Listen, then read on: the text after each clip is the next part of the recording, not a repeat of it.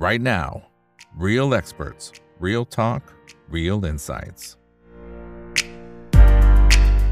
สวัสดีครับ สวัสดีเพื่อนๆนักทุนทุกคนนะครับ นี่คือ right now by อีกบรรพตทุกเรื่องที่นักทุนต้องรู้นะครับ และสำหรับวันนี้เรื่องที่เราต้องรู้ก็คือตลาดคาร์บอนนะครับ ตอนนี้คึกคักอย่างมากจริงตลาดเมืองนอกเนี่ยเขามาสักพักใหญ่ๆแล้วแต่ว่าบ้านเรายังถือว่าเป็นเรื่องใหม่อยู่เลยนะครับ แต่ว่าแน่นอนก็จะมีผลกระทบต่อในมุมของการทำธุรกิจนะครับ แล้วก็ในมุมของการลงทุนด้วยเช่นเดียวกัน วันนี้ก็เลยได้รับเกียรติจากดรพัชรพจน์นันทรมาครับผู้ช่วยกรรมการผู้จัดการใหญ่และ Chief Economist ธนาคารกรุงไทยผู้บริหารศูนย์วิจัยกรุงไทยของแพสนะครับ สวัสดีครับดรครับผม สวัสดีครับ คุณเอกครับอ่าคนไหนที่เข้ามาแล้วฝากกดไลค์กดแชร์กันด้วยนะครับ Facebook YouTube Twitter Clubhouse นะครับแล้วก็คนไหนอยากเข้าห้อง Open Line Chat ก็สามารถคลิกเข้ามาได้ตามกลุ่มที่ท่านต้องการนะครับข ออภัยนะครับเมื่อสักครู่นี้มีปัญหาทางเทคนิคทาง Facebook นะครับก็เลยเข้ามาช้ามากๆนะครับ refresh แล้ว refresh อีกนะฮะดรคือผมเหงื่อตกเลยนะแต่สุดท้ายได้แล้วครับ ได้แล้วครับที่แก้ไขกันหลังบ้านกันอยู่ครับผมโอเคครับผมยังไงขออภัยด้วยนะครับครับโอผมเคอะทีนี้ทีนี้ปี2513นะครับผมมีตัวเลขนะครับ ก็ประเทศไทยจะมีการปล่อยก๊าซคาร์บอนอยู่ที่ประมาณสัก 224.3 ล้านตัน นะครับจริงๆลดลงมาเล็กน้อยแต่ส่วนหนึ่งก็อาจจะเป็นเพราะโควิด -19 ด้วยนะครับแต่ถ้าดูเทรนด์ก่อนหน้านั้นนะครับปรากฏว่าโอ้โหมันมันก็ขึ้นมาเรื่อยๆเหมือนกันนะครับดรนะแต่ปีปีช่วงประมาณสัก 1969 ถึง 2019 เนี่ยมีการทำตัวเลขในเชิงของอัตราส่วนนะครับ อันนี้เป็นข้อมูลนะครับที่เขาไปทำมาเปรียบเทียบกับหลาย ๆ ประเทศ ปรากฏว่าโอ้ประเทศไทยอัตราการเติบโตในการปล่อยก๊าซคาร์บอนก็ถือว่า ติดอันดับต้นๆของโลกเหมือนกันนะคอืรับมทีนี้เลยไม่แน่ใจว่าอย่างตอนเนี้ยในเชิงของตลาดคาร์บอนเนี่ยอยากให้ดรอธิบายว่ามันคืออะไร แล้วมันจะแก้ไขปัญหาไอ้ตรงนี้ได้อย่างไรนะครับ เชิญเลยครับฮะก็ก่อนอื่นก็ต้องบอกว่าไอ้ไอ้คำว่าคาร์บอนเนี่ยมันเป็นอ่าอ่ามันไม่ไม่ใช่ just คาร์บอนไดออกไซด์อย่างเดียวเนาะมันมันเป็นตัวแทนของสิ่งที่เรียกว่าก๊าซเรือนกระจกเห็นไหมถ้าเราจำเราสมัยเราเรียนวิทยาศาสตร์ได้เนี่ย ก๊าซเรือนกระจกก็มีหลายอย่าง เป็นคาร์บอนไดออกไซด์ก็ได้ จะเป็นก๊าซซัลเฟอร์ก็ได้ หรือว่าอื่นๆก็ได้นะครับ แต่ว่าณวันนี้คือทุกอย่างเขามัดรวมมาอยู่ในสิ่งที่เรียกว่าคาร์บอนให้หมด คือทุกอย่างมันสามารถแปลงมาเป็นหน่วยของคาร์บอนได้ นั่นคือเป็นที่มานะฮะว่าทำไมวันนี้เราถึงพูดถึงคาร์บอนกันเยอะ แต่ว่าสิ่งแรกที่อยากให้ทุกคนเข้าใจคือว่าไม่ได้พูดถึงแค่คาร์บอนไดออกไซด์แต่ว่ามันคือก๊าซเรือนกระจกโดยรวมๆ ซึ่งแน่นอนว่า โลกเราเป็นโลกอุตสาหกรรมใช่ไหมครับกิจกรรมทุกอย่างที่เป็นอุตสาหกรรมเนี่ยมันมันสร้างก๊าซเรือนกระจกทั้งหมด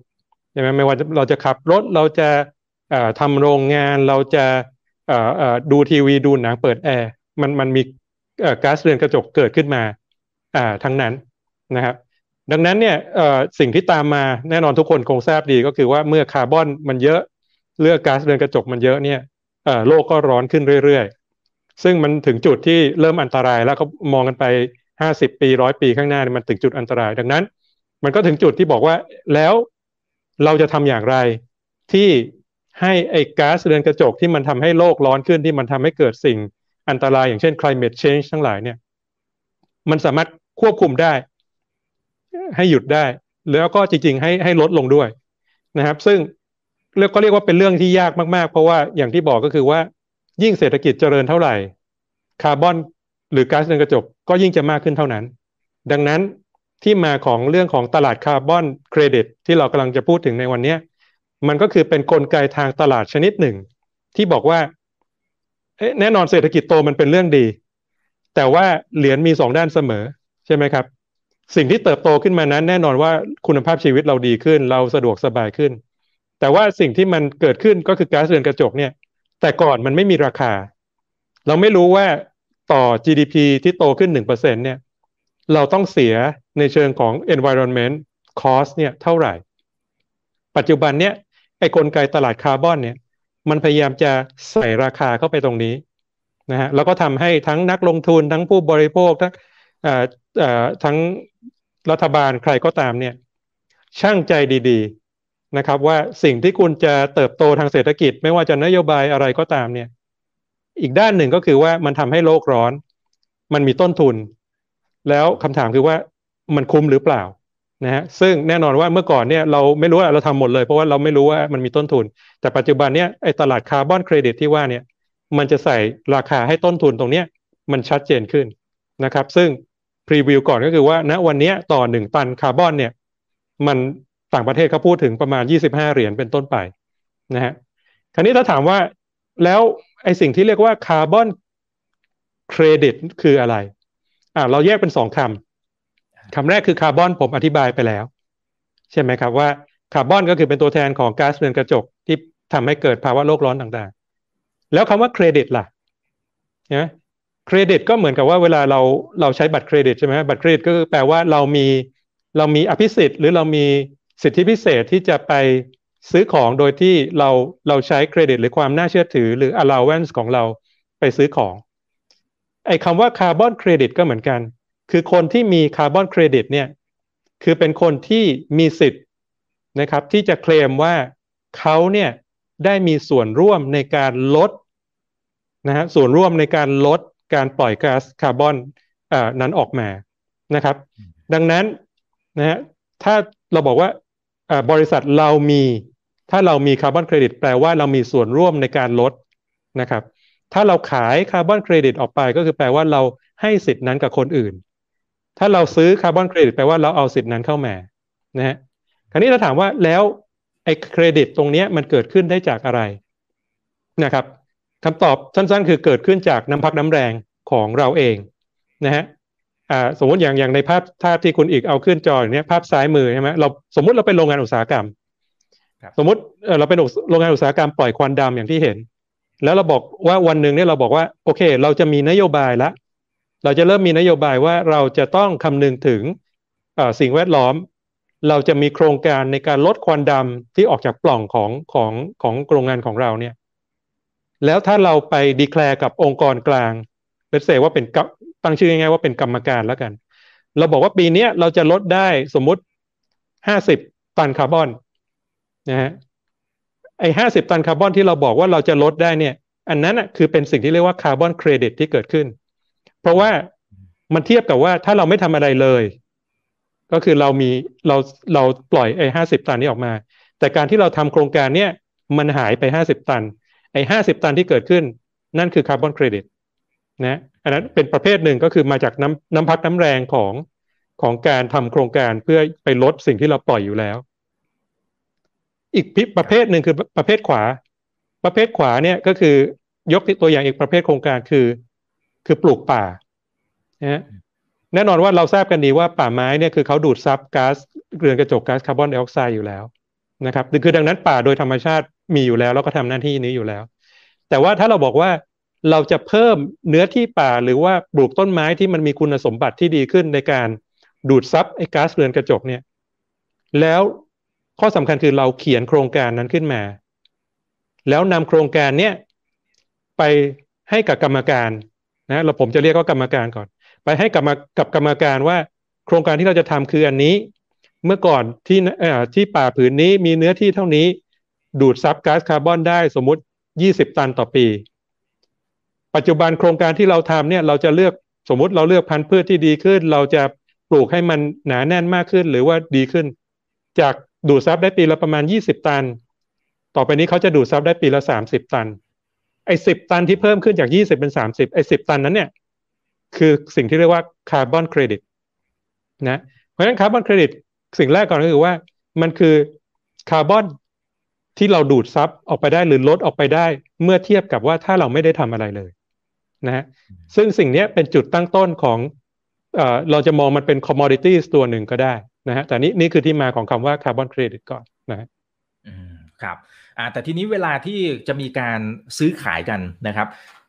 เดี๋ยวอยากให้ดรช่วยเล่าคนที่เป็นผู้เล่นนะฮะที่อยู่ในทั้งหมดเลยอีโคซิสเต็มทั้งหมดนะครับว่าใครที่มีโอกาสเข้าร่วมบ้าง ตอนนี้คนสนใจเยอะมากนะครับสวัสดี 1,000 ท่านนะยังไงฝากกดไลค์กดแชร์กันด้วยนะ YouTube อย่าลืม Subscribe กันด้วยนะครับนะหลายคนบอกว่าเอ้ยถ้าถ้าเราปลูกล่ะอ่าเนี่ยถ้าเราสนใจปลูกเนี่ยเราต้องทำยังไงเรามีส่วนร่วมด้วยไหมหรือมันจะเป็นเฉพาะบริษัทยักษ์ใหญ่นะครับอ่าแล้วกลไกในการซื้อขายมันเป็นอย่างไรอ่านี่คุณผู้ชมจะได้เข้าใจตรงกันนะครับโอเคนะครับงั้นผมผมจะแยก ไปทีละผู้เล่นเลยแล้วกันอ่าอ่าผู้อ่าแน่นอนผู้เล่นที่ที่เข้าใจง่ายที่สุดก็คือผู้ซื้อใช่ไหมครับ ก็คืออาจจะเราอาจจะเป็นโรงงานอุตสาหกรรมอ่าอ่าอะไรก็แล้วแต่ที่เราอ่าโดยกิจกรรมของเราเนี่ยเรามีการปล่อยก๊าซเรือนกระจกออกไป ซึ่งถ้าเราจะต้องการลดเนี่ยวิธีหนึ่งก็คือว่า แน่นอนเราก็ปรับปรุงประสิทธิภาพโรงงานให้ปล่อยก๊าซก้อนเรือนกระจกน้อยลง แต่ว่ามันอาจจะยากนะครับวิธี ถัดมาซึ่งอาจจะถูกกว่าก็คือว่าไปซื้อคาร์บอนเครดิตเข้ามา คือดังนั้นผู้ซื้อส่วนใหญ่ก็คือเป็นเป็นคนที่ปล่อยมลพิษ ปล่อยก๊าซเรือนกระจกนะถามว่าผู้ขายคือใคร ผู้ขายก็คือคนที่ทำโครงการอย่างที่ผมเล่าให้ฟัง ไม่ว่าจะเป็นโครงการปลูกป่านะฮะหรือทำไฟฟ้าจากพลังงานหมุนเวียนพลังงานแสงอาทิตย์พลังงานลมพลังงานน้ำอะไรก็แล้วแต่นะครับ ซึ่งคนที่เขาทำโครงการเนี่ย แน่นอนว่าจุดประสงค์ของเขาส่วนหนึ่งก็คือเพื่อให้ได้ซึ่งมาซึ่งคาร์บอนเครดิตซึ่งมันมีราคา แล้วก็สิ่งเนี้ยเขาก็จะไปไปขายให้กับผู้ซื้อนะครับ ซึ่งตลาดณ ปัจจุบันมันเป็นอย่างนี้อยู่ก็คือว่าผู้ผู้ขายกับผู้ซื้อคือเราเรานึกภาพตลาดณวันนี้มันเหมือนกับมันเหมือนกับมีมีมีแผ่นกระดานแผ่นใหญ่ ๆ ที่ผู้ซื้อก็มาแปะว่าเนี่ยฉันต้องการประมาณกี่ตัน ผู้ขายก็มาแปะว่าเนี่ยโครงการฉันทำได้กี่ตัน แล้วก็แจกเบอร์โทรศัพท์กัน แล้วก็แล้วก็โทรหากันนะครับ ว่าโอเค คุณมีเท่านี้ตัน ผมต้องการเท่านี้ตันจะขายประมาณเท่าไหร่นะครับอ่าตรงเนี้ยคือคือมันมีตลาดชนิดนี้อยู่ในเมืองไทยแล้วปัจจุบันนะครับ ซึ่งถ้าในศัพท์ทางทางการเงินเขาเรียกว่า over the counter market นะฮะก็คือผู้ซื้อผู้ขายก็ก็ตกลงกันเอาเอง คุยกันเองนะครับ ซึ่งถามว่า แล้วอยู่ๆคนที่ทำโครงการเนี่ยจะบอกว่าเนี่ยผมทำโครงการโซลาร์ฟาร์มหรือว่าผมปลูกป่าแล้วอยู่ๆบอกว่ามีเท่านั้นเท่านี้ตันเนี่ยมาขายได้เลยไหมคำตอบคือไม่ใช่ มันต้องมีคนที่มาตรวจสอบว่าที่คุณทำเนี่ยหนึ่งคืออมันเกิดขึ้นจริงไหมใช่ไหมครับ แล้วมันมันมันลดปริมาณก๊าซเรือนกระจกได้อย่างที่คุณเคลมหรือเปล่านะอย่างไฟฟ้าอาจจะตรงไปตรงมาหน่อยว่ามันได้กี่เมกะวัตต์อะไรมันก็วัด มีมีมิเตอร์วัดได้ แต่ถ้าเป็นโครงการปลูกป่า มันก็อาจจะยากหน่อย มันก็จะต้องมี expert ที่เข้ามาวัดพื้นที่นับจำนวนต้นไม้หรืออะไรก็แล้วแต่คือดังนั้น มันจะมีกรรมการกลางนะครับ ซึ่งในประเทศไทยเนี่ยกรรมการกลางเนี่ยคืออองค์กรที่เรียกว่าองค์กรบริหารจัดการก๊าซเรือนกระจก หรือตัวย่อคืออบกนะอบกเนี่ยเรียกว่าเป็นกรรมการกลางที่เรียกว่าหนึ่งคือกำหนดมาตรฐาน ว่าถ้าคุณจะทำโครงการ ซึ่งได้มาซึ่งคาร์บอนเครดิตแล้วจะเอามาขายเนี่ยมาตรฐานที่คุณต้องผ่านคืออะไรบ้างนะครับอันนั้นคือหน้าที่ของกรรมการกลางอันที่หนึ่งคือตั้งมาตรฐาน หน้าที่อันที่สองของเขาก็คือบอกว่าเมื่อสมมุติว่าได้คาร์บอนเครดิตผู้ทำโครงการได้คาร์บอนเครดิตมาแล้วเนี่ยต้องเอามา register หรือลงทะเบียนกับอบกหรือกรรมการกลางเนี่ย เพราะว่านักลงทุนคงคงจะนึกภาพตลาดหุ้นออกถูกไหมฮะ เวลาบริษัทออกหุ้นมาเนี่ยก็ต้องมา register กับกรรมการกลางก็คือตลาดหลักทรัพย์ เพราะว่าไม่งั้นเมื่อเมื่อเทรดกันไปเทรดกันมาก็งงว่าสรุปแล้วหุ้นนี้มันของใครกันแน่มันมีอยู่กี่หุ้นกันแน่ใช่ไหมเดี๋ยวก็นับซ้ำกันไปมาไปมางงไปหมด เพราะฉะนั้นมันต้องมีกรรมการกลางที่คอยจดบัญชีว่าอ่าโครงการนี้ได้มาสิบตันคาร์บอนโครงการนี้ได้มาสิบห้าตันคาร์บอน แล้วเมื่อได้มาสิบหรือสิบห้าเนี่ย ผู้ซื้อเขาซื้อเท่าไหร่อ่าสมมติปีนี้เขาซื้อสิบ คนนี้ซื้อสิบคนนี้ซื้อห้าก็แปลว่าหมดแล้วนะอ่าไม่ใช่ว่าคนที่สามมาเคลมว่าเขาเขามีคาร์บอนเครดิตอ่าที่ที่จะเอาไปลดได้นะฮะคือดังนั้นในตลาดเนี่ยมันมีผู้เล่นที่สำคัญ ก็คือผู้ซื้อผู้ขายแล้วก็กรรมการกลางนะครับอ่าอ่าในในในในตรงนี้ คราวนี้ผู้เล่นอีกคนหนึ่งที่ผมอาจจะยังไม่ได้พูดถึงก็คือ ผู้ตรวจสอบนะฮะเพราะว่ากรรมการกลางเนี่ยคืออบกเนี่ย คือเขาเขาเป็นคนมีหน้าที่วางมาตรฐาน แต่ว่าปัจจุบันเนี่ยเขาอาศัยผู้ตรวจสอบภายนอกนะฮะอาจจะเป็นมหาวิทยาลัย หรือว่าบริษัทเอกชนก็ตามเนี่ย เป็นผู้ตรวจสอบคือลงพื้นที่ไปดูว่าโครงการที่ทำที่บอกว่าทำโซลาร์ฟาร์มปลูกป่า หรือว่าปรับปรุงประสิทธิภาพการผลิตที่ว่าลดการใช้ไฟฟ้าหรือลดการปล่อยก๊าซลงเนี่ยทำได้จริงหรือไม่ทางวิทยาศาสตร์ แล้วก็ตรงเนี้ยมาหรือเรียกว่าเป็นเซอร์ติฟิเคตหรือว่า ประกาศนียบัตรให้กับโครงการนั้นว่าโอเค ได้ทำจริงผ่านมาตรฐานที่ที่อบกได้ตั้งไว้นะฮะอืมอืมครับผม ซึ่งซึ่งคนที่เขามาตรวจสอบที่เป็นเป็นคนกลางที่จะมาตรวจสอบว่าเอ๊ะเราทำจริงหรือเปล่าเนี่ยอันนี้ อันนี้คือองค์กรในประเทศใช่ไหมครับใช่ครับหรือว่าเป็นองค์กรกลางต่างประเทศเลย อ่าโอเคคำถามที่ดี ก็คือว่าถ้าเป็นอบกที่ผมว่าที่กรรมการกลางเนี่ยอบกองค์การบริหารจัดการการเงินกระจกเนี่ยเขาจะมีมาตรฐาน สำหรับประเทศไทย มาตรฐานการการทำคาร์บอนเครดิตสำหรับประเทศไทยที่เรียกว่า T w o r นะภาษาอังกฤษเรียกว่า T word คือ Thailand Voluntary Emission Reduction ก็คือมาตรฐานการการลดการปล่อยก๊าซเรือนกระจกสำหรับประเทศไทยนะฮะซึ่งถ้าเป็นมาตรฐานของอบกเนี่ยผู้ที่มาตรวจสอบก็คือจะเป็นองค์กรในประเทศไทยนี่แหละอย่างเช่นมหาวิทยาลัยที่มีความรู้ด้านวิทยาศาสตร์ นะฮะเขาก็สามารถไปวัดได้ว่าเอออะไรเท่าไหร่เท่าไหร่ หรือบริษัทเอกชนนะฮะแต่ว่านั่นคือมาตรฐานที่เป็นมาตรฐานเฉพาะของประเทศไทย ซึ่งอาจจะไม่สามารถแอพพลายไปต่างประเทศได้นะฮะคือดังนั้นสิ่งที่ผมอยากเอ่อเอ่อให้นักลงทุนอาจจะทราบไว้เบื้องต้นก่อนก็คือว่าไอตัวคาร์บอนเครดิตที่ว่าเนี่ยมันมันต่างจากน้ำมันนะน้ำมันเนี่ยไม่ว่าขุดที่ไหนมันก็ได้น้ำมันถูกไหมฮะโอเค มันอาจจะมีความต่างของคุณภาพว่าอันนี้ มีซัลเฟอร์เยอะมีซัลเฟอร์น้อยแต่ว่าน้ำมันก็คือน้ำมัน แต่ไอคาร์บอนเครดิตเนี่ยเนื่องจากว่ามันขึ้นอยู่กับว่ามาตรฐานที่ที่โครงการนั้นน่ะได้ผ่านเนี่ยมันมาตรฐานอะไร อย่างของไทยเนี่ยเรียกว่ามาตรฐาน T-VER ซึ่งก็เป็นคาร์บอนเครดิตที่ apply กับประเทศไทยเท่านั้นนะฮะแต่ว่าในรูปนี้นะถ้าดูรูปฝั่งขวามือเนี่ยมาตรฐานที่เห็นคำว่า Verra ใช่ไหมครับคำว่า CDM คำว่า Gold Standard อันนั้นเนี่ยเป็นมาตรฐานสากลนะครับ ซึ่งแน่นอนว่ามันก็อาจจะมี condition อะไรที่แต่ละโครงการต้องต้องต้องมี condition เหล่านั้นอาจจะยากกว่านะฮะมันเป็นมาตรฐานสากล ซึ่งจะเห็นในรูปนั้นว่า ในโลกนี้มาตรฐานสากลที่ใช้กันเยอะสุดคือมาตรฐานของ Verra อ่ารองลงมาคือ CDM รองลงมาคือ Gold Standard อ่านะฮะเพราะฉะนั้นเนี่ย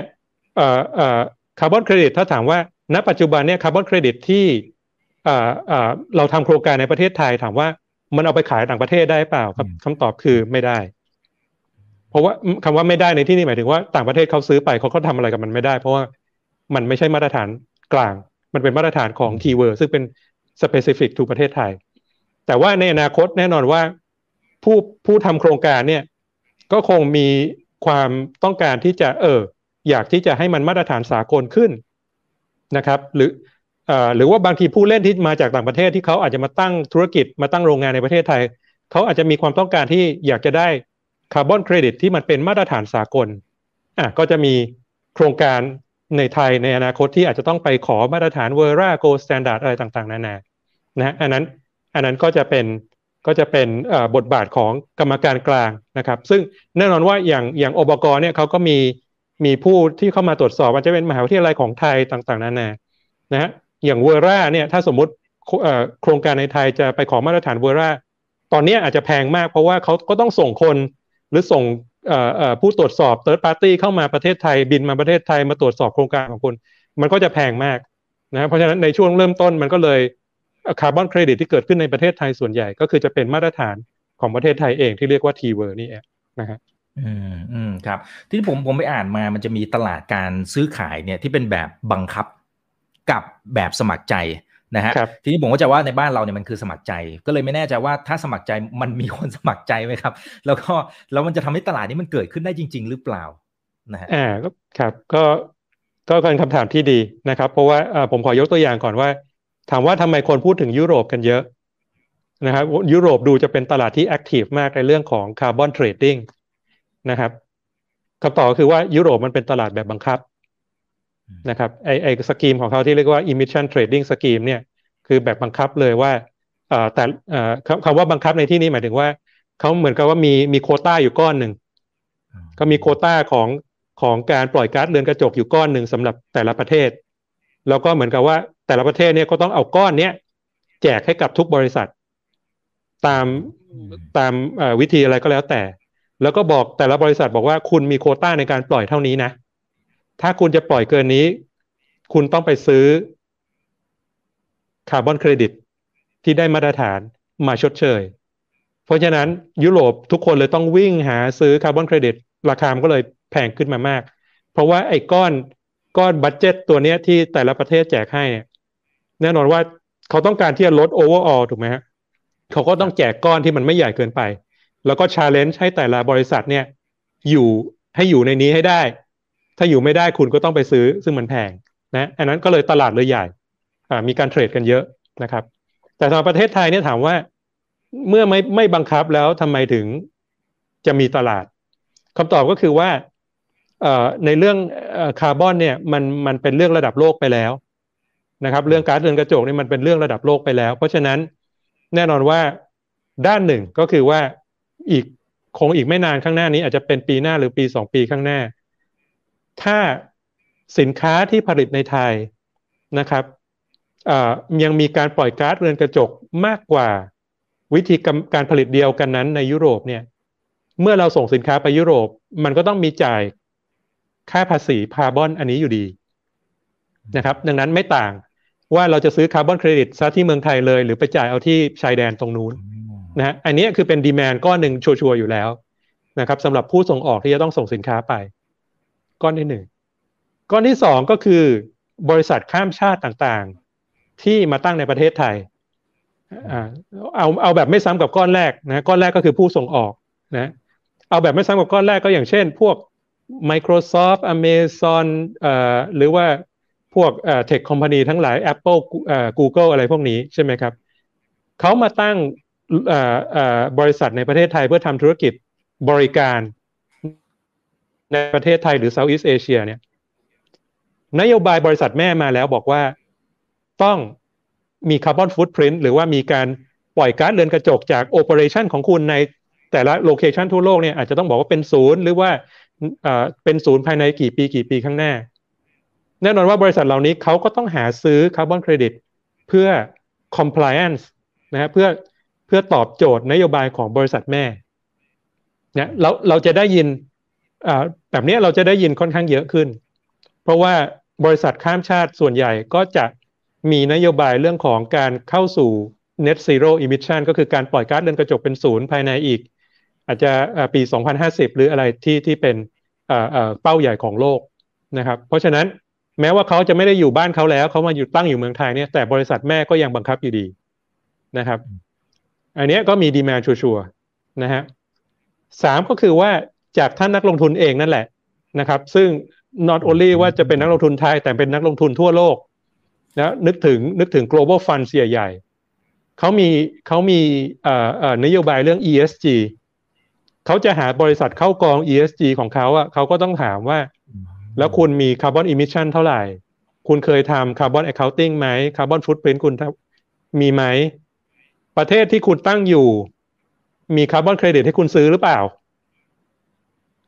ใช่ไหมฮะ เพราะฉะนั้นคำมันก็คือโดนบังคับไกลๆจากนักลงทุน อันนี้กลุ่มที่สามแล้ว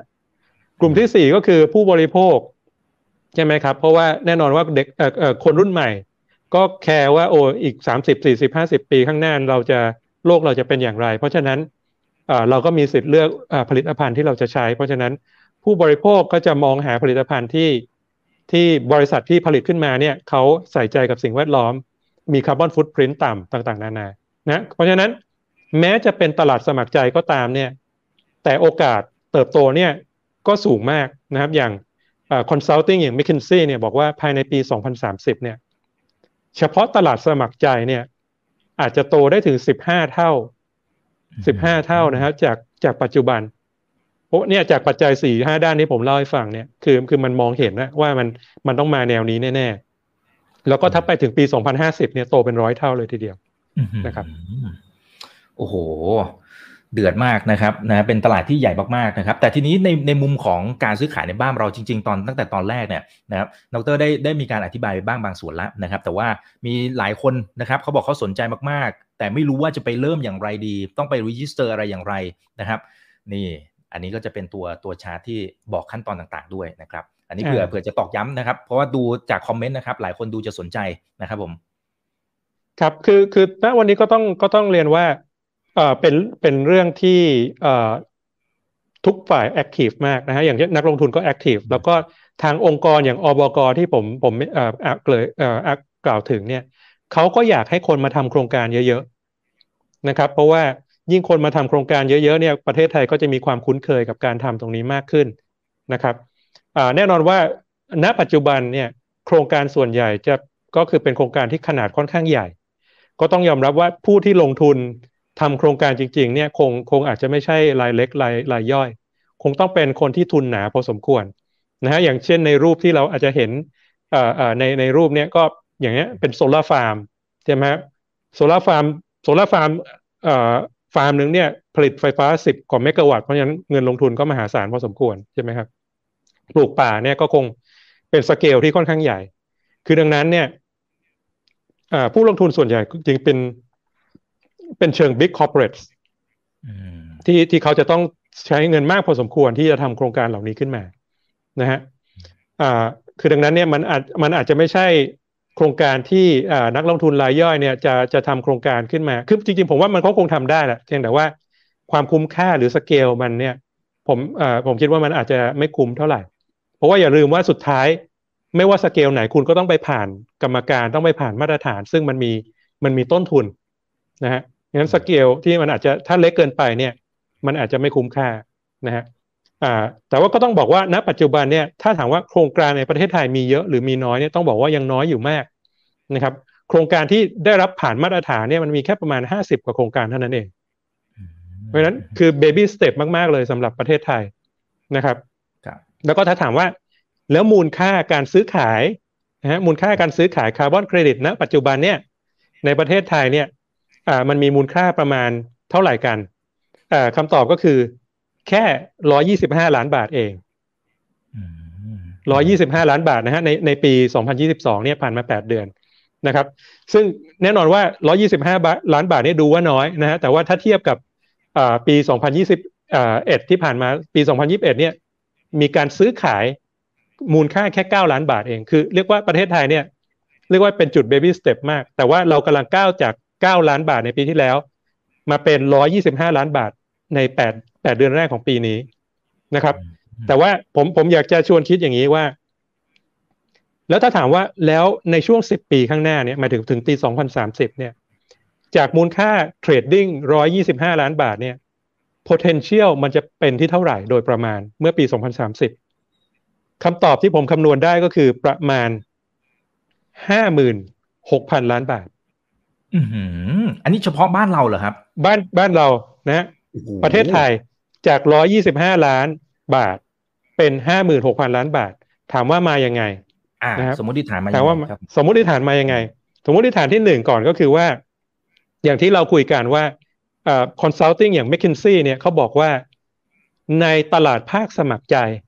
ซึ่งประเทศไทยเป็นตลาดภาคสมัครใจ ในช่วงระยะข้างหน้าจนถึงปี 2030 เนี่ยอ่าอ่าตลาดเนี่ยจะโตไอไอไอคาร์บอนเครดิตที่จะมาซื้อซื้อขายขายกันเนี่ยจะโต 15 เท่าตัวนะครับ เพราะฉะนั้นตัวคูณที่หนึ่งคือคูณ 15 นะฮะแต่คูณ 15 ไม่พอ ราคาคาร์บอนเครดิตในประเทศไทยนะวันนี้ ต่อหนึ่งตันเนี่ย ราคาสาม US ดอลลาร์หรือหนึ่งร้อยบาทนะครับ แต่ว่าในระยะข้างหน้าปีถึงปี 2030 เนี่ย ราคาคาร์บอนเครดิตณจุดนั้นเขาประเมินกันว่า ราคาคาร์บอนเครดิตจะอยู่ที่100 US ดอลลาร์ต่อตันนะฮะประเทศไทยปัจจุบันเนี่ยเนื่องจากว่าเรายังค่อนข้างจะ local มาตรฐานเราก็ local เนี่ยราคาเราเลยสามเหรียญ แต่ imagine ว่าต่อไปในช่วงสิบปีข้างหน้าเราพัฒนามาตรฐานให้มันสากลขึ้นอะไรขึ้น เพราะฉะนั้นราคาคาร์บอนเครดิตอาจจะเป็น global price ที่ประมาณหนึ่งร้อยเหรียญนะครับ เพราะฉะนั้นจากสามดอลลาร์จะกลายเป็นหนึ่งร้อยดอลลาร์ คือคูณสามสิบ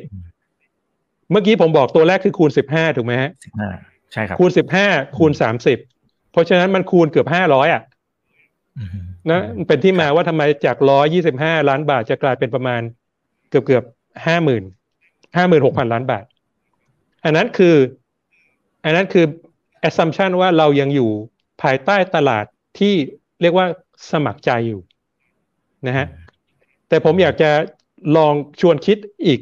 อีกตัวเลขหนึ่งนะครับ มันมีสถิติที่บอกว่าในตลาดที่ค่อนข้างจะ mature ระดับหนึ่งเหมือนตลาดยุโรปเนี่ยที่มีภาคบังคับเนี่ยปริมาณคาร์บอนนะฮะที่เข้าสู่ตลาดคาร์บอนเครดิตเนี่ย มันจะเป็นประมาณหนึ่งในสามของประมาณของปริมาณคาร์บอนที่ที่ภาคอุตสาหกรรมเขาปล่อยกัน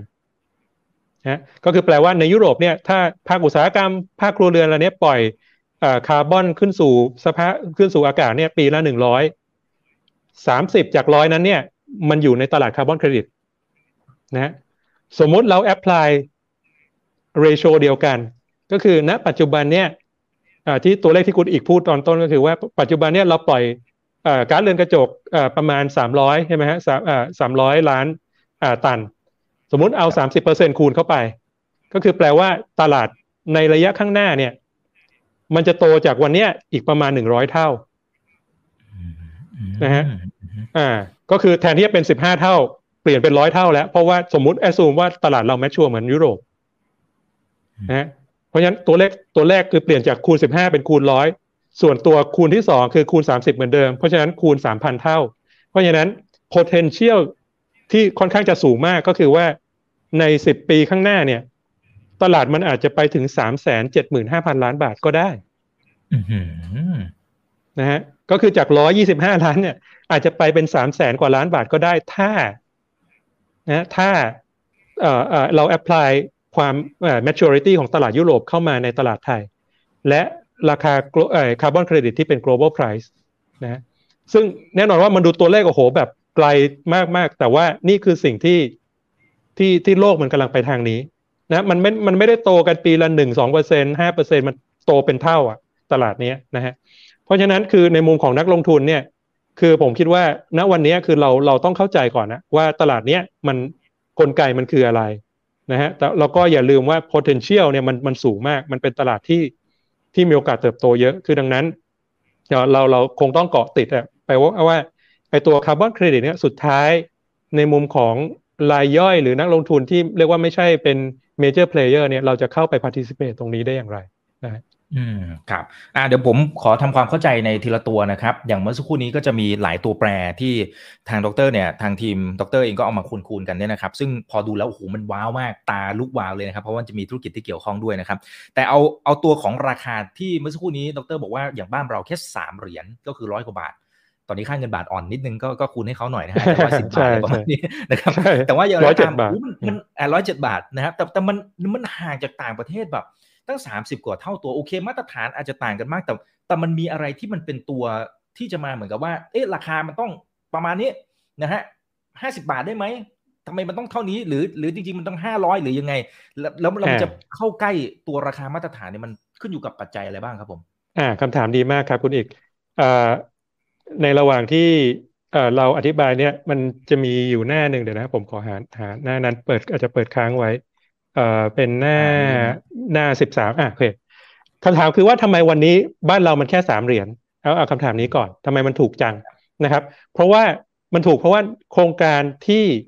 ที่ที่อ่าเรียกว่าโครงการที่ generate carbon credit ในประเทศไทยนะวันนี้มันเป็นโครงการที่ง่ายอ๋อครับ ง่าย ง่ายในที่นี้คือสมมุติเป็นโรงไฟฟ้าแสงอาทิตย์ คือเรียกว่าไม่ได้มีอะไรซับซ้อนเลยถูกไหมฮะก็คือแค่มีตั้งโรงไฟฟ้าแสงอาทิตย์ขึ้นมามันก็ได้คาร์บอนเครดิตอ่าอ่าโดยโดยโดยตัวมันเอง เพราะฉะนั้นในรูปนี้ที่เห็นเนี่ยอ่าตัวตัวอาจจะสีออกม่วงๆที่เขียนว่า renewable energy เนี่ยมันจะมีราคาที่ค่อนข้างต่ำนิดนึงเพราะว่าหนึ่งคือมันง่ายนะฮะสองคือมันไม่ได้สร้าง เขาเรียกว่า co-benefit คือมันไม่ได้สร้างประโยชน์อื่นใด รอบตัวมัน นะสมมุติเราแค่เราแค่เปรียบเทียบระหว่างโรงไฟฟ้าแสงอาทิตย์กับปลูกป่าเนี่ยโรงไฟฟ้าแสงอาทิตย์เรา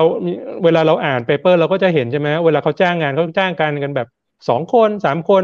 เพื่อดูแลนิดนิดหน่อยหน่อยเพราะฉะนั้นมันมันถามว่าชุมชนตรงนั้นเอ่อได้การจ้างงานเกิดขึ้นไหมชีวิตความเป็นอยู่ดีขึ้นไหมมันไม่ไม่ได้ประโยชน์เขาเรียกว่าไม่ได้โคเบนฟิตหลาย ๆ อย่าง เทียบกับโครงการปลูกป่า ปลูกป่าเนี่ย ต้องมีคนไปดูแลใช่ไหมครับ ต้องอไม่ให้มันรกเกินไป เดี๋ยวไฟจะไหม้ต้องคอยดูแลสัตว์ป่าหรือว่าอะไรต่างๆ ชาวบ้านแถวนั้นได้ประโยชน์เยอะ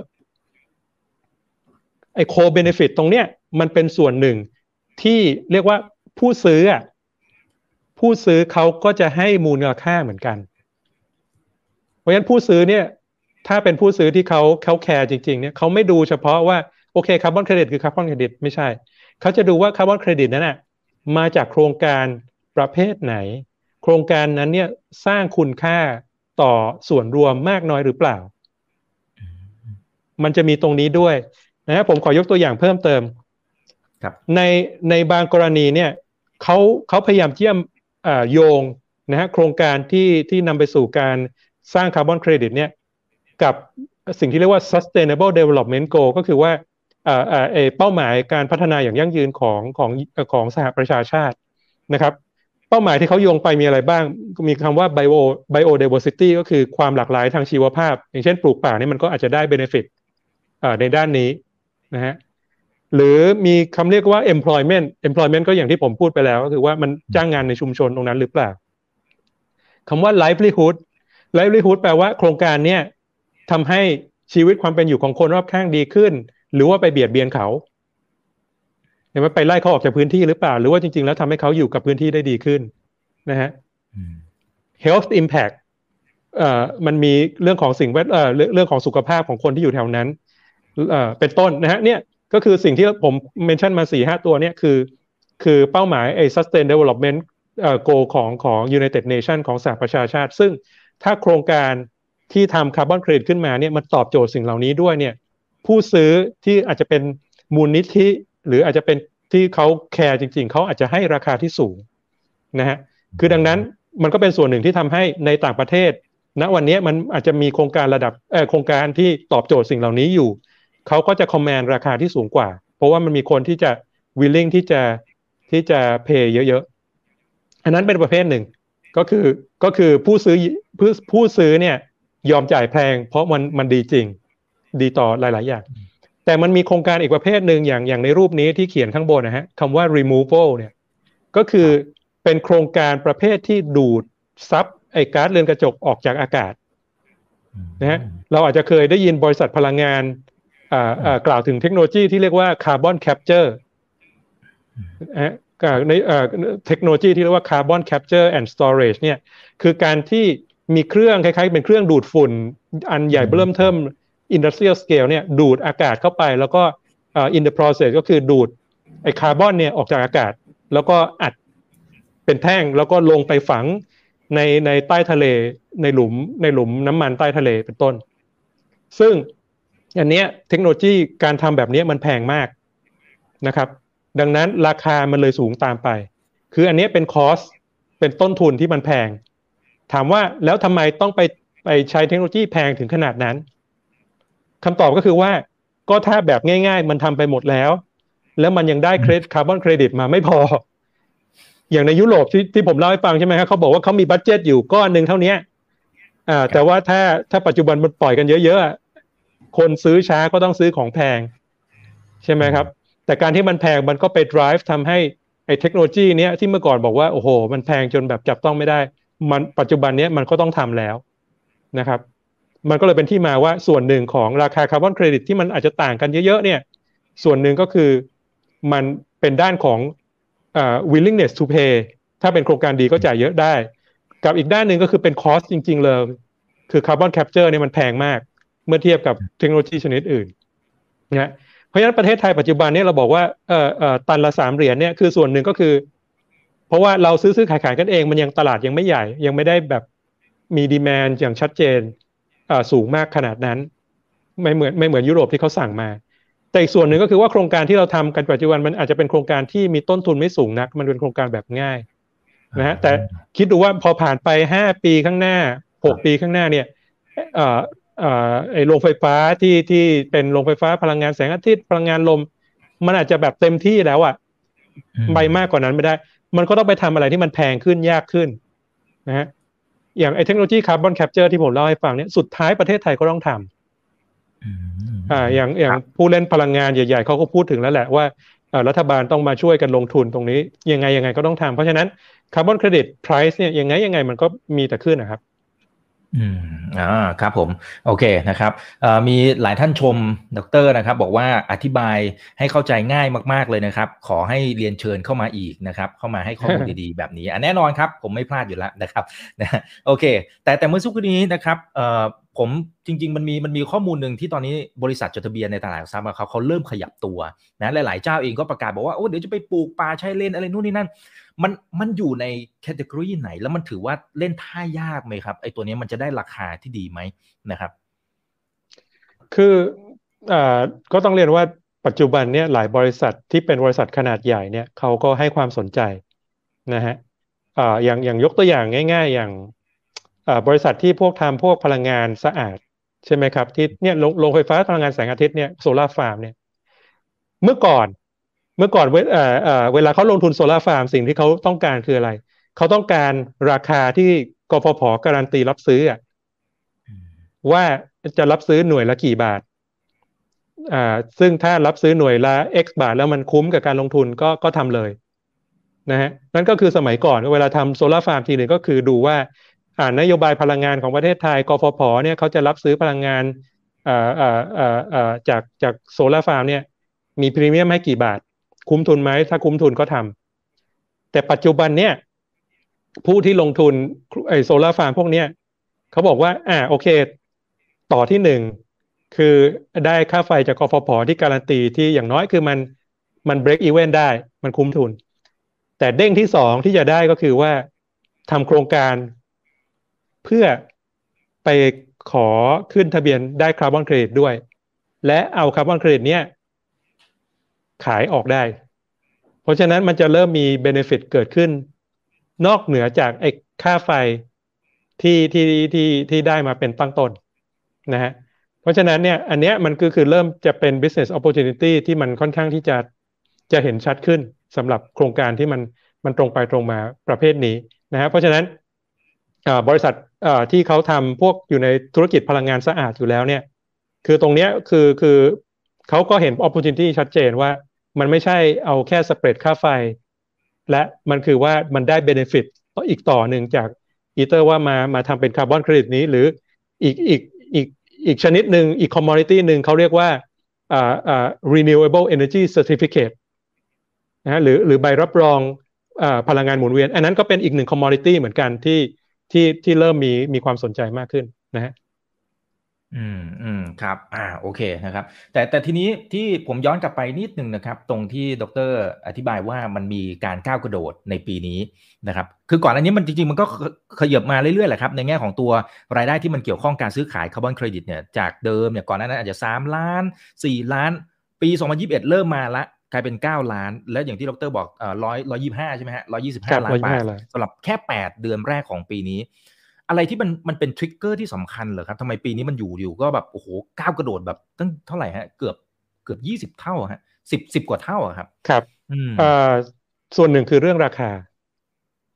อ่าอ่าราคาเนี่ยก็ขึ้นมาเยอะนะฮะอ่าเนี่ยฮะถ้าท่านได้ดูในรูปเนี้ยอ่าราคา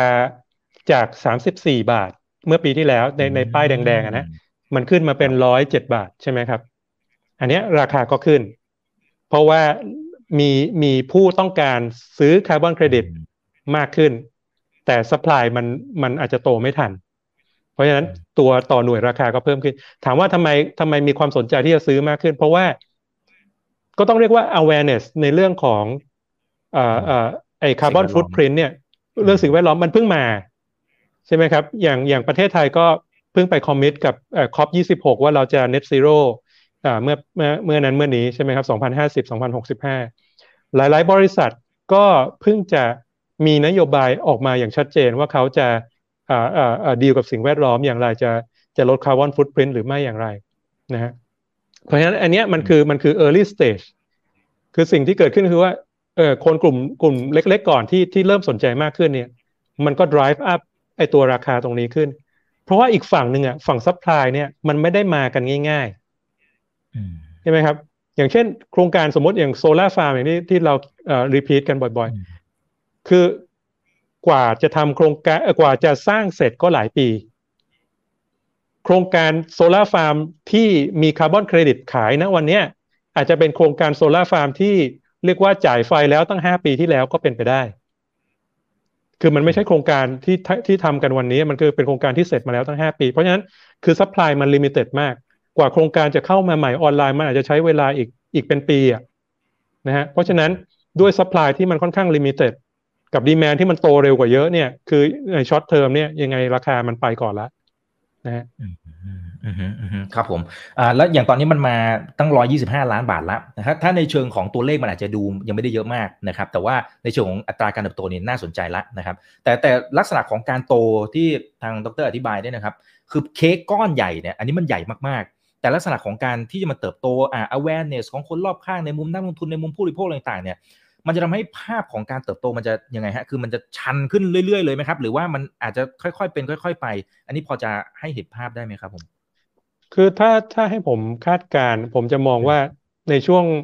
ในช่วงเอ่อแรก ๆ เนี่ย อาจจะเป็นช่วงที่ อาจจะค่อยเป็นค่อยไปสักนิดหนึ่ง เพราะว่าผมมองว่าในช่วง ปีปีที่ผ่านมาเนี่ยปี 2022 เนี่ย อาจจะเป็นแค่จุดเริ่มต้นที่บางบริษัทเริ่มเริ่มเอาจริงเอาจังกับการเขียน policy ของตัวเองขึ้นมานะฮะเขียน policy ของตัวเองขึ้นมา ว่าเราจะมี policy เรื่องนี้อย่างไรหรือไม่ ก็เรียกเรียกว่าเพิ่งจะอยู่ในขั้นต้นของการลอง ก็แน่นอนว่ามีบริษัทที่ที่เขียนเป็น policy จริง ๆ คงเป็นหยิบมือคงน้อยมาก แต่คิดดูสิครับว่า ถ้า awareness มันมันมันเยอะขึ้นเรื่อยๆ เนี่ยคนที่จะต้องทำในฝั่งเนี่ยว่าต้องเขียน policy ขึ้นมาต้อง declare ว่าเขามี carbon footprint เท่าไหร่จะต้องลดเท่าไหร่เนี่ยมันก็คือจะเพิ่ม exponential ในช่วงสองสามปีข้างหน้า ผมคิดอย่างนั้นนะเพราะฉะนั้นคือสองสามปีข้างหน้าคงเป็นช่วงที่แบบแบบ ตรงนี้มันคงจะเร่งเร็วขึ้นมากนะครับอันเนี้ยอีกด้านหนึ่งก็คือว่า เนื่องจากว่าของบ้านเราที่มันเป็นภาคสมัครใจเนี่ย ตอนนี้คนที่ afford ที่จะทำได้ก็คงจะเป็นคนที่ต้องใหญ่หน่อย ต้องต้องมี stakeholder ที่สำคัญ อาจจะเป็นนักลงทุนข้ามชาติ อาจจะเป็นอะไร แต่ว่าบริษัทขนาดเล็ก ๆ กลางๆทั่วไปก็อาจจะอาจจะยังไม่ยังไม่เจอ pressure แต่ว่าเมื่อไหร่ก็ตามที่ยุโรปเอาจริงกับ pressure ตัวนี้ไอไอภาษีคาร์บอนที่พรมแดนที่กล่าวถึงเนี่ย ตรงนี้มันก็จะเป็นตัวตัวผลักอย่างอย่างแรงอีกตัวหนึ่งนะเพราะ เพราะมันแน่นอนว่าถ้ายุโรปทำมันก็คงไม่ใช่ที่เดียว คงคงมีที่อื่นอีกที่ที่จะต้องทำตามมานะอีกอีก factor หนึ่งที่ผมคิดว่าลืมไม่ได้คือ ณวันนี้อย่างที่ผมเล่าให้ฟังตอนแรกว่าคำว่าซื้อขายณวันนี้มันคือเหมือนกับมันเจอกันที่กระดานเป็น OTC นะ over the counter นะครับ ตลาดซื้อขายที่เป็น exchange นะครับ คือเป็นเป็นเหมือนตลาดหลักทรัพย์อะคือแบบว่า ซื้อขายโดยที่ไม่ต้องดูชื่อว่าใครซื้อกับใครเนี่ย เพิ่งจะเริ่มนะฮะเมื่อเมื่อไม่กี่วันก่อนเองอาจจะแค่สัปดาห์ก่อนเอง ทางสภาอุตสาหกรรมนะฮะร่วมกับอบกร่วมกับหลายหลาย partner เนี่ย รวมถึงกรุงไทยก็เป็นหนึ่งในนั้นด้วย เพิ่งจะกดปุ่มเปิดแพลตฟอร์ม การซื้อขายคาร์บอนเครดิตแล้วก็ไอ้ renewable energy certificate นะฮะเพิ่งกดปุ่มเปิดขึ้นไปเองนะฮะดังนั้น ตรงเนี้ยมันก็จะทำให้อ่าอ่าต่อไปเราก็อาจจะ imagine ได้ว่าเมื่อตลาดนี้มันเริ่มใหญ่ขึ้นหลายใหญ่ขึ้นเนี่ยผู้ซื้อนะครับ นอกจากที่จะเป็นบริษัท ใหญ่ ๆ ที่เขามีนโยบายที่จะต้องซื้อไปทำนู่นทำนี่แล้วเนี่ย เราเราท่านท่านก็อาจจะเป็นหนึ่งใน investors ที่เข้าไปซื้อก็อาจจะเป็นได้ ถูกไหมครับ เพราะมันคือ commodity ส่วนหนึ่งอะอ่าใช่ไหมแน่นอนว่าเมื่อมีตลาดแรก ปัจจุบันนี้มีเฉพาะตลาดแรกในอนาคตมันก็จะมีตลาดรองขึ้นมานะอย่างเช่น ปัจจุบันนี้สมมุติผมเป็นเจ้าของโรงงาน ผมก็ซื้อจากคนที่ทำโรงไฟฟ้ามาโดยตรง แล้วผมก็มาเขียนในรายงาน ผมว่าปีนี้ผมซื้อคาร์บอนเครดิตมาออฟเซ็ตเท่าไหร่ใช่ไหมครับ แต่อีกสามปีข้างหน้า ผมอาจจะไม่ต้องไปไปควานหาแล้วว่าใครทำโครงการ ผมซื้อจากแพลตฟอร์มเลย ซึ่งผู้ขายอาจจะเป็นคุณอีกก็ได้ คุณอีกอาจจะลงทุนซื้อคาร์บอนเครดิตนั้นตุนไว้ใช่ไหมครับแล้วก็ปล่อยปล่อยขายเมื่อราคามันดีนะอันนั้นก็คือมันจะทำให้ตลาดนี้มัน active มากขึ้นอีกมาก ก็คือการมีแพลตฟอร์มนะครับ อืมอืมครับ แต่เนื่องจากว่าพอมันเป็น commodity นะครับดรแล้วพอมองไปแบบไกลๆเลยนะครับ ผมไม่แน่ใจว่าสมมติว่าทุกคนพอฟังคลิปนี้ผมว่าจะเห็นโอกาส แล้วก็อยากจะเป็นฝั่ง supply อะนะก็เอาละไปปลูกป่าไปทำโครงการนู่นนี่นั่น แล้วมันกำลังเกิดขึ้นทั้งโลกผมเลยไม่แน่ใจว่าในตลาดโลกอย่างตอนนี้ที่ดรบอกว่ามันอยู่ที่ร้อยเหรียญเนี่ยพอมันเป็น commodity เนี่ยในท้ายที่สุดมันอาจจะมีถึงจุดหนึ่งหรือเปล่าที่ supply มันอาจจะมากกว่าทางฝั่งของ demand หรืออย่างน้อยคือคือในเชิงของอัตราก็ได้นะครับ เช่น เช่นอย่างตอนนี้ demand มันมากกว่า supply นะครับแต่ว่าต่อไปเรื่อยๆเนี่ยนะครับ supply มันก็น่าจะออกมามากขึ้นเรื่อยๆไอ้ตรงนี้มันจะทำให้ไอ้ตัวราคาที่เรามองว่าเอ้ยเนี่ยเดี๋ยวไปร้อยเหรียญเนี่ยของราคามาตรฐานระดับโลกเนี่ยจริงๆมันอาจจะไม่ถึงมันอาจจะมีบางจังหวะที่อาจจะไปไม่ถึงด้วยหรือเปล่าครับ ดรมองประเด็นนี้ยังไงเอ่อคือผมคิดว่าในมุมของ short term ไอไอ fluctuation เป็นไปได้ เพราะว่าอ่าอย่างอย่างเนี่ยอย่างกรณียุโรปที่เราเห็นในปีนี้โอ้โห ราคามัน shot up ขึ้นมาสามสองสามเท่าตัว เพราะว่ามันมันตลาดมัน squeeze ขึ้นมาใช่ไหมครับ คือดังนั้นถามว่าโอเค มันอาจจะขึ้นขึ้นลงลงมันอาจจะไม่ได้ขึ้นต่อเวลาใน short term เป็นไปได้ แต่ว่าภาพใหญ่ของโลก macroใหญ่ที่สุดก็คือว่า ถึงแม้เรากำลังพูดถึงตลาดที่มันจะเติบโตมากมายขนาดเนี้ยแต่นักวิทยาศาสตร์ หรือว่าคนที่เขาดูเรื่อง climate change บอกว่า ไม่พอไม่พอคาร์บอนเครดิตทำยังไงก็ไม่พอ ตอนนี้เขากังวลกันมากว่า ถ้าเราทำกันได้อย่างที่พูดแค่นี้คือไม่รอดนะครับเรื่อง climate change คืออุณหภูมิที่จะขึ้นไปมันเลดโค้ดเลยเกินเกินสององศาแน่ๆ นั้นพอดีมีสไลด์หน้าสิบห้าอยู่หน้าหนึ่งครับนะฮะอันนี้ก็คือเป็นซีนารีโออ่านะฮะว่าคือจริงๆร้อยเหรียญเนี่ยเป็นราคากลางๆด้วยซ้ำไปนะในในรูปนี้สิ่งที่เห็นก็คือว่า คือราคามันอาจจะขึ้นไปถึงสองร้อยอะเพื่อที่จะมีโอกาสที่จะทำให้การการคุมไอไอไอไอโลกร้อน ไม่ให้เกินสององศาเนี่ยเป็นไปได้นะฮะ ต้องต้องใช้ราคาระดับสองร้อยอะเออคือเพราะฉะนั้นผมคิดว่ามันมันตลาดทั้งโลกเนี่ยมันอยู่ในภาพของการที่ในมุมของวิทยาศาสตร์ก่อนแล้วกัน ในมุมของวิทยาศาสตร์ การที่จะต่อสู้กับโลกร้อนเนี่ยมันมันต้องการคาร์บอนเครดิตต้องการการดูดซับออฟเซตไอคาร์บอนที่ออกไปเนี่ยจำนวนมหาศาลนะครับ แล้วก็เมื่อมันจำนวนมหาศาลเนี่ยไอ ไอไอคาร์บอนเครดิตเม็ดท้ายๆ ที่จะโดนดูดออก มันต้องใช้เทคโนโลยีที่แพงสุดๆ ที่จะดูดมันออก นั่นมันก็เลยทำให้ราคามันมีโอกาสที่จะขึ้นไปเรื่อยๆขึ้นไปเรื่อยๆ เพราะว่ามันคือต้นทุนที่มันจะต้องแพงขึ้นเรื่อยๆเพราะเทคโนโลยีมันจะยากขึ้นเรื่อยๆแล้วนะฮะอ่านะผมผมผมว่าในในภาพ macro มันเป็นอย่างนี้เพียงแต่ว่า ในมุมของในตอนนั้นความเป็น commodity ใช่ไหมฮะมันมันก็อาจจะมีแบบเก็งกำไรมีขึ้นมีลง อันนั้นก็อีกเรื่องนึงลงบ้าง นะครับระหว่างทางมันจะขึ้นลงบ้างแต่ว่าเมื่อสักครู่นี้อาจจะเป็นในภาพใหญ่ๆนะครับว่าเทรนด์มันมีโอกาสที่ไปลักษณะแบบนั้นนะครับแต่อย่างตอนนี้บ้านเราเป็นแบบสมัครใจเนะสักครู่นี้ดรบอกว่าโอเคทางฝั่งยุโรปเดี๋ยวพอเขาใช้มาตรการที่คุมเข้มมากขึ้นจริงๆ มันก็เหมือนไฟต์บังคับไกลๆแหละใครอยากค้าขายกับเขาด้วยนะครับแต่แต่ถ้าสมมติว่าเราถ้ามองในภาพรวมมันมีโอกาสไหมครับที่ในท้ายที่สุดเรานี่แหละหมายถึงรัฐบาลไทยนี่แหละอาจจะต้องออกมาตรการเป็นแบบบังคับเลย มันมีโอกาสที่จะไปถึงจุดนั้นไหมหรือว่า factor แบบไหนที่จะทำให้ เป็นไฟต์บังคับที่เราต้องทำทุกบริษัทนะครับ คือผมคิดว่า factor ใหญ่มันคือว่าประเทศไทยเนี่ย การที่เราไป commit กับประชาคมโลกใช่ไหมครับ ที่ COP26 ว่าเราประเทศไทย as a as a whole เนี่ยประเทศเราเนี่ยจะก้าวเข้าสู่ carbon neutrality คือความเป็นกลางทางคาร์บอนภายในปี 2000เท่าไหร่ 2050 net zero emission ปล่อยก๊าซเรือนกระจกสุทธิเป็นศูนย์ภายในปี 2065 เนี่ย ถามว่า how จะทำยังไงนะครับ ถ้าไม่ได้ความร่วมมือจากทุกคนเข้ามา ผมว่าตรงเนี้ยมันก็คงจะต้องดูอะว่า ถ้าถ้าไอ้สิ่งที่เรา commit ไว้กับประชาคมโลกนั้นเนี่ย มันจะต้อง achieve ให้ได้ ถ้านั่นคือแบบเป็นเป้าที่มันพลาดไม่ได้ เป้ามันก็ต้อง cascade ลงมาว่า โอเค แล้วแล้วประเทศเราจะทำอย่างไร ถ้าปล่อยไปเป็นแบบสมัครใจ เออ ถ้ามันมีความ active มีตลาดเกิดขึ้นนู่นนี่นั่น ดูแล้วพอไปได้โอเค ก็อาจจะไม่ต้องไปไปบังคับ แต่ว่าถ้าดูแล้วไม่พอ ถ้าดูแล้วความแอคทีฟมันไม่พอความสนใจมันไม่พอหรือว่าดูแล้วไม่น่าจะถึง มันก็ต้องชั่งน้ำหนักแล้วแหละว่าถ้าเราจะมิดโกนั้นกับประชาคมโลกเนี่ย จะต้องไปแบบบังคับหรือไม่ อ๋อครับโอเคเก็ตละนะครับเอ่อทีนี้ทีนี้ผมผมลองถามอีกมุมหนึ่งว่าอย่างตอนนี้มันมีสงครามสงครามรัสเซียกับยูเครนนะครับโอเค ก่อนในนี้เราบอกว่าโอ้เราต้องแบบเหมือนกับว่าแก้ไขปัญหาโลกร้อนอะไรต่างๆนะครับ แต่พอเจอกับปัญหาตรงนี้เสร็จปั๊บหลายประเทศเขาบอกว่าอะโลกร้อนเดี๋ยวไว้ก่อนนะครับเอาความมั่นคงก่อน ความมั่นคงพลังงานก่อนตอนนี้มันจะไม่มีแล้วนะครับ เลยไม่มั่นใจว่าโอเค เป้าหมายก็อยากทำไม่ได้ แต่สุดท้ายมันอาจจะมันอาจจะเลื่อนหรือเปล่าไอ้ที่เราบอกว่าเดี๋ยวมันอาจจะเกิดขึ้นนะครับ มันอาจจะต้องชิปชิปในเชิงของระยะเวลา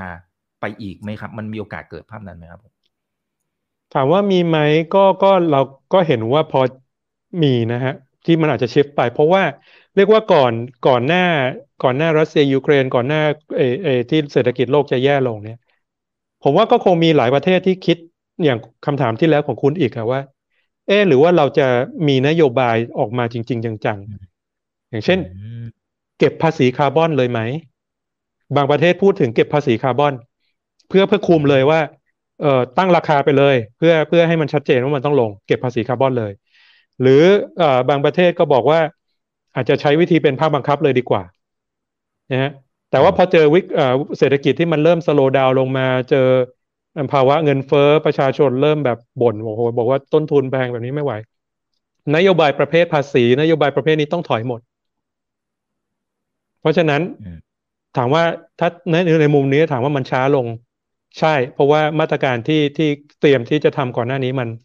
มันก็ต้องพุชออกไปเพราะความจำเป็นใช่ไหมครับ แต่ว่าอีกด้านหนึ่งที่ผมคิดว่ามันมันก็คิดได้เหมือนกันคือว่าไอ้ไอ้รัสเซียยูเครนคริสิสเนี่ยมันทำให้อ่าต้นทุนของของ oil and gas มันแพงอะมันแพงแบบโอ้โหแบบเจ็บเนื้อเจ็บตัวเลยใช่ไหมฮะ ใช่ครับดังนั้น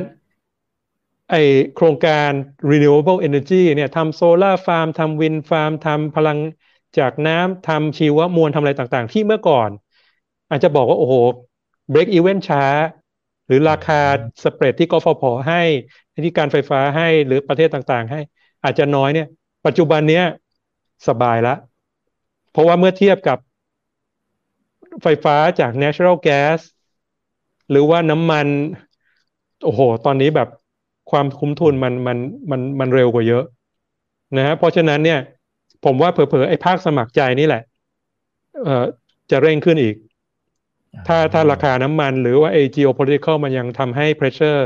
ไอ้ราคาน้ำมันโดยเฉพาะแก๊สธรรมชาติสำคัญมากคือแก๊สธรรมชาติสำหรับประเทศไทย เพราะว่านั่นคือมากกว่าผมเข้าใจว่าปัจจุบันมากกว่าหกสิบเปอร์เซ็นต์ะที่ไฟฟ้าในประเทศไทยมันมาจากแก๊สธรรมชาติก๊สเพราะฉะนั้นใช่ครับ คือถ้าสวิชมาเป็น renewable energy ได้เนี่ย คือราคามันลงอะ คือเพราะฉะนั้นผมว่าอันนี้มันก็มันก็เป็นตัวที่ผลักอ่าให้ให้ให้ตรงนี้มันเร็วขึ้นเหมือนกันครับ อ่า โอเค นะครับ จริง ๆ เราคุยกันหนึ่งชั่วโมงทีนี้ละนะครับ แต่ผมขออนุญาตทดเวลาบาดเจ็บเล็กน้อยพอดีตอนช่วงแรก มีปัญหาที่ Facebook นะครับผมขออาจจะต่อสัก 3-4 นาทีประมาณนี้ไม่เกินนะครับผมคนไหนที่เข้ามาแล้วยังไงฝากกดไลค์กดแชร์กันด้วยนะครับ 1,300 ท่านนะนะยูทูบอย่าลืม Subscribe กันด้วยห้องโอเพนไลน์แชทรอท่านอยู่นะครับ เดี๋ยวผมดูคำถามจากผู้ชมทางบ้านนะครับ จากเพื่อนๆนักทุนกันนะครับ ก็จะได้ตรงใจกันด้วยเนาะนะครับ เดี๋ยวขอดูหน่อยนะอ่าเขาบอกดรครับช่วยช่วยลองเล่าให้ฟังหน่อยได้ไหมครับ ว่าสมมติว่ามีป่าสักหนึ่งไร่ อันนี้คุณปิงหรือคุณปิงนะครับ มันได้ผลตอบแทน สักกี่บาทพอจะทราบไหมครับ พอดีเขาลงทุนอยู่นะลงทุนในบริษัทที่ทำอยู่เขาจะได้ไปคูณอันนี้อันนี้ผมเข้าใจไอเดียเขานะเขาจะได้ไปลองคูณดูนะว่ายังไง อาจจะไม่ต้องเป็นตัวเลขเป๊ะๆก็ได้ครับเราอาจจะให้เป็นไกด์ไลน์ให้นักลงทุนไปดูที่ไหนตรงไหนยังไงได้บ้างอะไรอย่างเงี้ยนะครับอืมครับเอ่อตัวเลขผมผมเพราะผมไม่มีนะฮะแต่ว่าในเบื้องต้นผมคิดว่าคงจะต้องเข้าไปดูที่อบกก่อนอองค์การบริหารจัดการการเรือนกระจกเนี่ยว่า ว่าเขาพอจะมี estimate ไหมว่าอ่าอ่าอ่าหนึ่งไร่หรืออะไรเนี่ยอ่าโดยปกติแล้วอ่ามันเขาเรียกว่า offset เนี่ยมันได้สักประมาณกี่เครดิตกันนะฮะตรงนั้นก็อาจจะพอเป็นจุดที่เราเข้าไปดูได้ เพราะว่าแน่นอนว่าสุดท้ายมันก็คงขึ้นอยู่กับหลาย ๆ factor ใช่ไหมครับ ไม่ว่าจะเป็นอ่าหนึ่งคือป่านั้นน่ะมันมีอยู่เดิมอยู่แล้วหรือเปล่าใช่ไหมครับ ถ้ามันมีอยู่แล้วเดิม แล้วอันนี้แค่ไปทำโครงการนิดๆหน่อยๆเนี่ยไอ้ส่วนต่างมันอาจจะน้อย เพราะฉะนั้น return อาจจะไม่เยอะ แต่ว่าถ้ามันเป็น brand new เลย ไม่เคยมีป่า ไม่เคยมีต้นไม้มาก่อนแล้ว มาปลูกป่า อันนั้นก็จะเป็นจะเป็นเครดิตเต็มๆเลย เพราะมันไม่เคยมีมาก่อน ดังนั้นผมว่ามันก็มันก็แตกต่าง แล้วแต่โครงการว่าว่าใหม่หรือไม่ใหม่ เพราะว่าเวลาเขาเปรียบเทียบเขาเปรียบเทียบจากว่า เดิมเป็นอย่างไร ใหม่เป็นอย่างไร ส่วนต่างคือเครดิต อ๋อครับ โอเค ขอบคุณครับ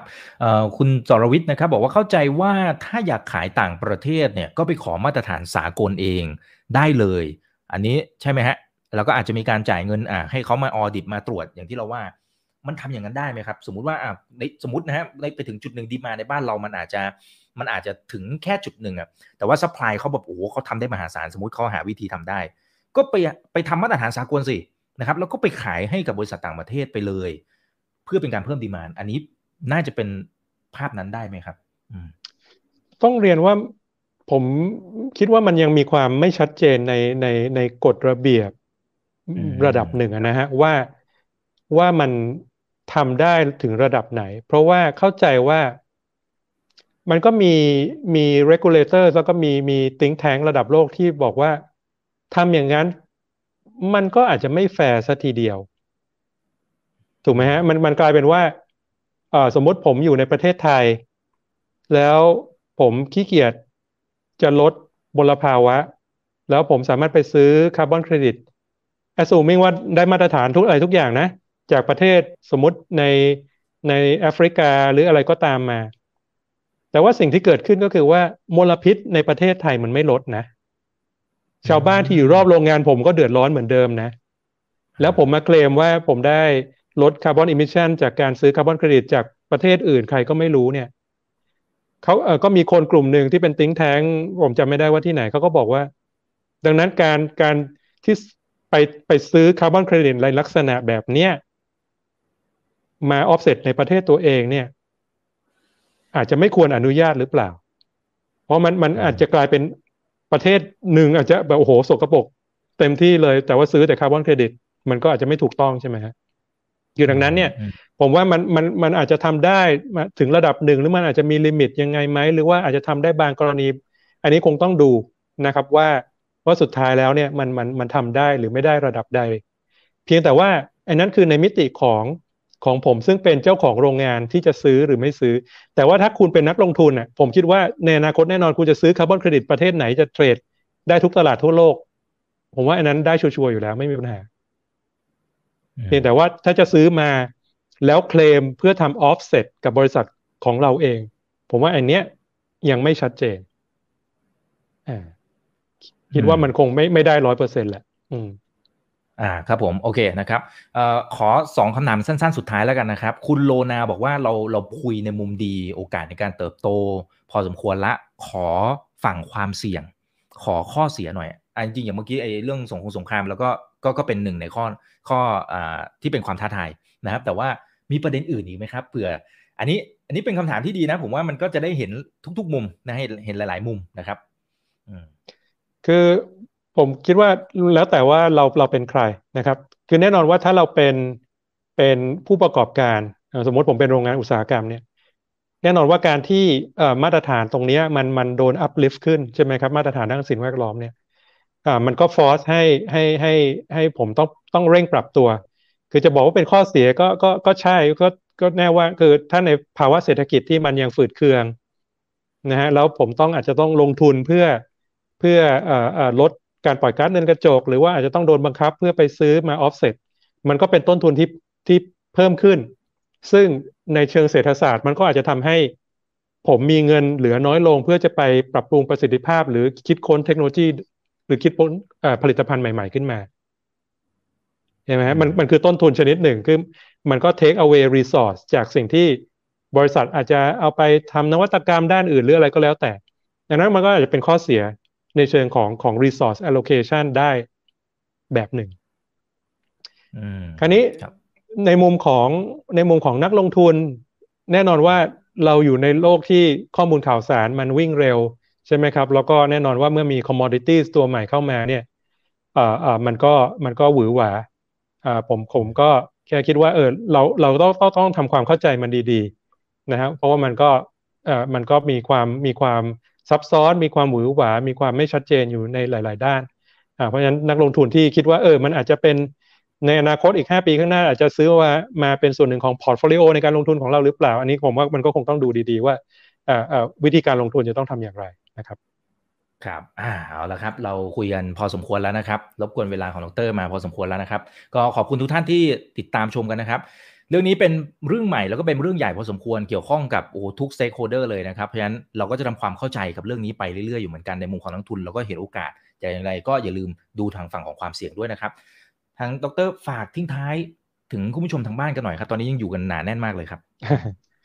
ครับผมก็คิดว่ามันมันเป็นเรื่องใหม่จริง ๆนะครับ แล้วก็เอ่อก็เรียกว่าท่านนักลงทุนที่ที่ฟังอยู่ก็คงเป็นคนที่ติดตามข่าวสารอย่างใกล้ชิด ผมก็คิดว่าเรามาถูกทางนะครับที่ที่มาดูเรื่องนี้ เพราะว่าอ่าอ่ามันเป็นตลาดที่เรียกว่ามีมีมีโกรธสูงนะครับ แล้วก็มันเป็นคอมมอดิตี้ตัวใหม่อ่าคือคือณวันนี้เราอาจจะยังตอบไม่ได้ชัดเจนว่ามันจะเป็น good investment commodities ไหมหรือว่ามันจะ มันจะใช่หรือมันจะมันจะอาจจะไม่ใช่ก็ได้ใช่ไหมครับเพียงแต่ว่ามันเป็นมันเป็น commodities ตัวใหม่ที่ผมคิดว่าเป็นเป็นอะไรที่น่าติดตามนะครับ แล้วก็สำหรับคนที่ใส่ใจเรื่องสิ่งแวดล้อม ใส่ใจเรื่อง climate change เนี่ยตัวนี้ ผมว่ามันศึกษาไปก็สนุก เพราะว่าเราก็ได้เห็นนะว่ามันมีมันมีไอ้ effort ในการทำโครงการเนี่ยมันไม่ใช่แค่ช่วยสิ่งแวดล้อมอย่างเดียวมันช่วยสังคมด้วยนะครับในหลายมิติ ซึ่งผมว่าตรงนี้ในฐานะที่เราเป็นนักลงทุนเราก็อาจจะ เรียกว่าใส่เงินไปในสิ่งที่เราเราเชื่อใส่เงินไปในสิ่งที่เราอยากให้เกิดขึ้นนะครับอืมครับอ่าขอบพระคุณมากๆเลยนะครับ วันนี้สนุกมากนะครับ มีหลายท่านบอกว่าคุณปิงลี่เนี่ยบอกว่าขอต่อ EP สองนะฮะอยากให้เชิญดรมาคุยกันอีกนะครับ ก็ไม่เรื่องนี้ก็เดี๋ยวมีเรื่องอื่นๆ ตามมาแน่นอนนะครับดรเองก็ความรู้เยอะมากๆนะครับ วันนี้เป็นแค่ส่วนหนึ่งที่เอามาแชร์กับพวกเราด้วยเวลาที่จำกัดด้วยนะครับ วันนี้ขอบพระคุณมากเลยนะครับ เดี๋ยวรอบหน้าขออนุญาตเรียนเชิญใหม่นะครับผม ครับ สวัสดีครับคุณอีกครับสวัสดีครับ ติดตามเราอยู่นะครับ ยังไงฝากกดไลค์กดแชร์กันด้วย YouTube อย่าลืม Subscribe กันนะครับ ห้องโอพนไลน์แชทก็รอท่านอยู่นะครับ นี่คือไรนาวบายอีกบรรพททุกเรื่องที่นักทุนต้องรู้ครับ สวัสดีครับ